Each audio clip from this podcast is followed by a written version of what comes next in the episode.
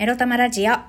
おはようございます。みくりです。この番組は短く働き多く稼ぐを目指すパラレルワーカーみくりが仕事のことや日々のいろいろエロいろを沖縄からお届けします。自分のことを諦めずに未来を作る、その言葉を私自身とリスナーの皆様にすり込む番組です。なんか今日金曜日と思ってたら木曜日だった。ショック。あと一日働かなきゃいけないことにショックを受けた。みくりです。皆さんどんな朝を迎えておりますでしょうか？はい。もうなんかね、ショックすぎてさっさと今日のテーマに行きます。今日のテーマはこちら。女王様から逃げる私は誉れなりについてお話ししたいと思います。女王様って誰やねんって話なんですが、今日このトークの中で言う女王様っていうのは自己主張ができる女性っていうことにしておきますね。はい。女王様と、まあ、昨日いろいろありました。えっと、昨日ね、珍しく京都から来る不動産会社の社長さんまあ、街づくり関係で出会った方なんですけれども、まあ、その方が2年ぶりに沖縄来るってことで、翡翠さん僕久々に今度沖縄来るんで飲みに行きましょうよっていうので、夕飯が終わった後なんでちょっと9時過ぎとか遅い時間ですけど、みたいな。まあ家族連れてね、夏休みですから、家族旅行も兼ねて、まあお仕事まあ旅行でしょうね。とりあえず旅行で来てて、まあ沖縄のね、街づくり関係の方たちとまた飲みたいです、みたいな感じでお誘いを受けたので、あの、行ってきました。最近はね、私も本当結構、引きこもりがちというか、あんまり人に会いたいと思わないし、自分で一人でいたいから、全然こうやって直接誰かから誘われない限りは、あの、そ、外出ないっていうか誰かに会おうとはしないんですけど、親しくはないけれども、え、なんで私って思ったけれど、とりあえず行ってみたんですね。で、そこで、女王様と出会ったんでございますよ。まあ、メンバーはね、その女王様と、その女王様ってね、結構、なんだろう、なんて言うんでしょうね。その、私が街づくりで関わってる、街では、ちょっと有名人っていうか、アクティビストな女性なんですね。えっと、多分モデルとかやってらしたのかな？ハーフかクォーターなのかもわかんないけど、まあそういう感じのお顔立ちで、ちょっと外国、欧米系のね、なんか外国の血が入ってるのかな？みたいな端正なお顔立ちで、超美脚で背も高くてモデル体型な方？で、まあシングルマザーなんだろうね、子供を連れてきてたから、まあその女王様と、プラス、えー、っと、他2名街づくり関係の知り合いと、集まってたんですけど、まあそのね、京都から来た社長さんご本人自体が、うん、3、40分くらい遅刻したかなで、あんまりにも来ないからもう帰るって、本人来ないから帰るか、みたいな話になったところで、本人やっと登場みたいな、あーすいませんすいません、みたいな感じで。まあもともとね、この社長さん自体が、ちょっとパリピっぽい方っていうか、ひょうきんな方で、こう、ワイワイ人とね、あの、賑やかな場を作ったりとかそういう場が好きな人、まあ、ひょうきんな方、なんか全然あの、人見知りしないような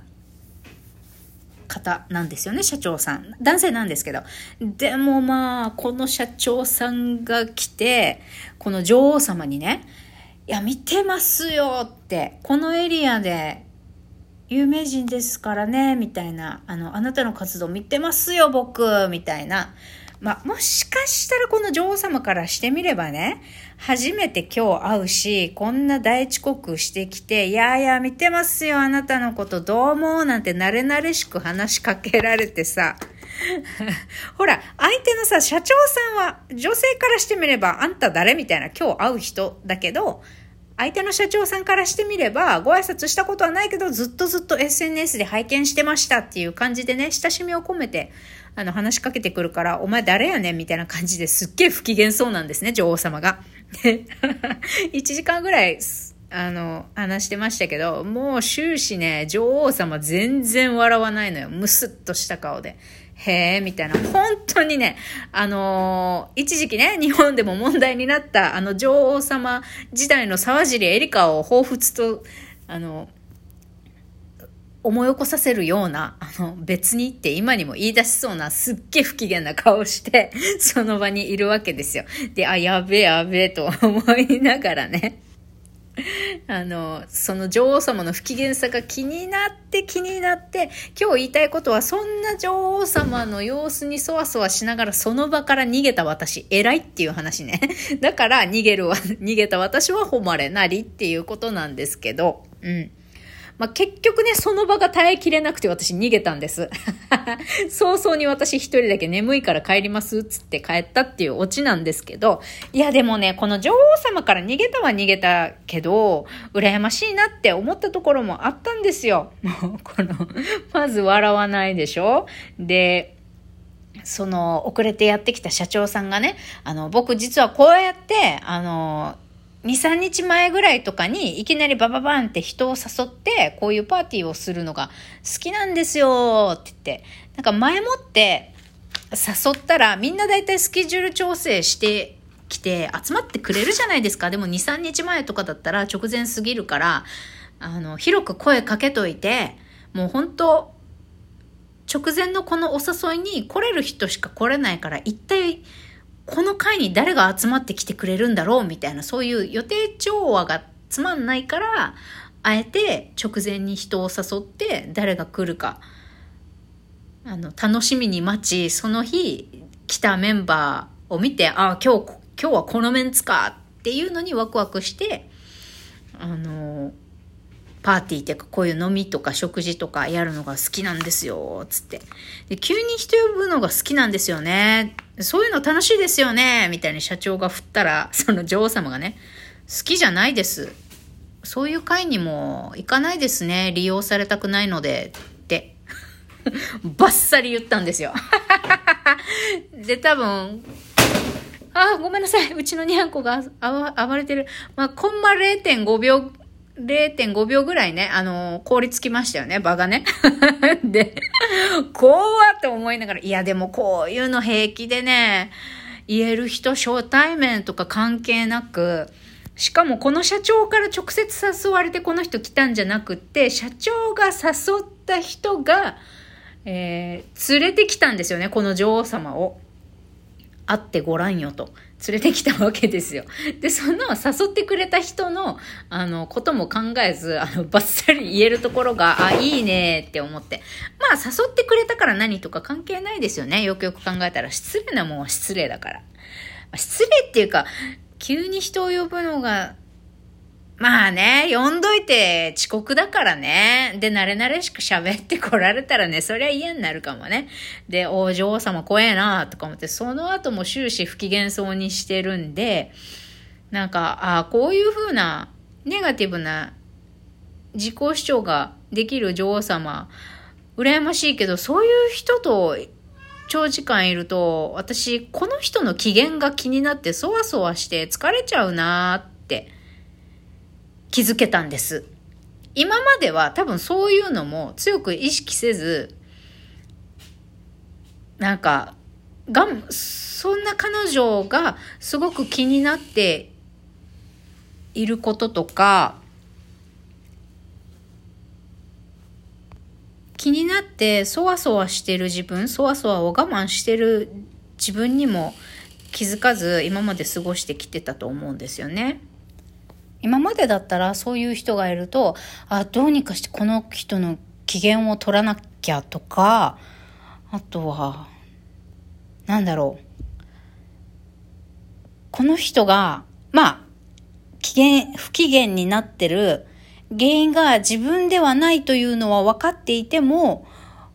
この人を不機嫌なままでこの場にいさせちゃって、ってるのは自分が悪いかもしれない。どうしようみたいな そういう思考回路だったんですよ。今までの私ってね。そういうことすら気づいてなくてなんかモヤモヤ疲れたりっていうのがこれまでだったなっていうことに昨日やっと気づけたんですけど、この女王様のおかげで。で、はい、やっぱり不機嫌な人といると自分のせいじゃなくってもなんか気になってそわそわして疲れるわと思って、いや、これこそザ HSP 気質ってやつなのかなみたいな。あと自己肯定感が低い人も、あのそういうふうに感じたりする傾向があるんですけど、そうそう。私、職場とかでもね、この、この人の、相手のね、他人の不機嫌そうな他人がいるとして、この人の不機嫌な理由がわからないとしても、私がなんかしたんじゃないかって、ビクビクしちゃう癖があるんですよ。そうそう。で、これが嫌で何とかしたいな、みたいな、どんなに不機嫌な奴がいようと自分が原因だろうと知ったこっちゃねえぜぐらいに、あの、ずぶとく生きていけるようになりたいな、みたいな 憧れっていうか願望があるんですけど、いや、まさに他人の不機嫌にそわそわしてる自分がいるわ、これと思って、いや、疲れるなーって、女王様羨ましいけど、やっぱ疲れるわー。と思って、まずはこの場から逃げるかっていうので、まあ、さらっとね、じゃあ二次会じゃないけど次の店に行きましょうかみたいな感じになった時に、あ、じゃあ私帰りまーすって。明日仕事なんで帰りまーすって言って帰ったんですけど、今までだったらね、そういうのも言い出せなかったし、言い出せずにそのまま行きたくもないね、二次会とかそういうのに行ったりしてたんだけど、行ったりして、あの、なんか帰、まあ仮にね、いやいややっぱり行きたくないしって帰った後もなんか、ああ、悪いことしたかな、残った人に申し訳ないな、とかって思ったりしてたんだけど、でもまあさらっとね、あの、その女王様以外のメンバーとは Facebook とかでつ、つながってるんで、ごめんなさい、眠いんで今日帰ります、みたいに。一応メッセージしたら、いいよいいよ、とか、お疲れ様、とか、またね、とか、気にしないで、とかって返事くれたんで、あ、いいんだいいんだ、これでいいんだ。好きな人と一緒にいてもね、なんかちょ、ちょっとね、まあ、あるパーツがうまくいかないとか自分に合わないとかっていう時は全然逃げていいし、それはそれでね、あの、自分の好きな人はそんなに気にしないっていうのに気づけました。バイバイ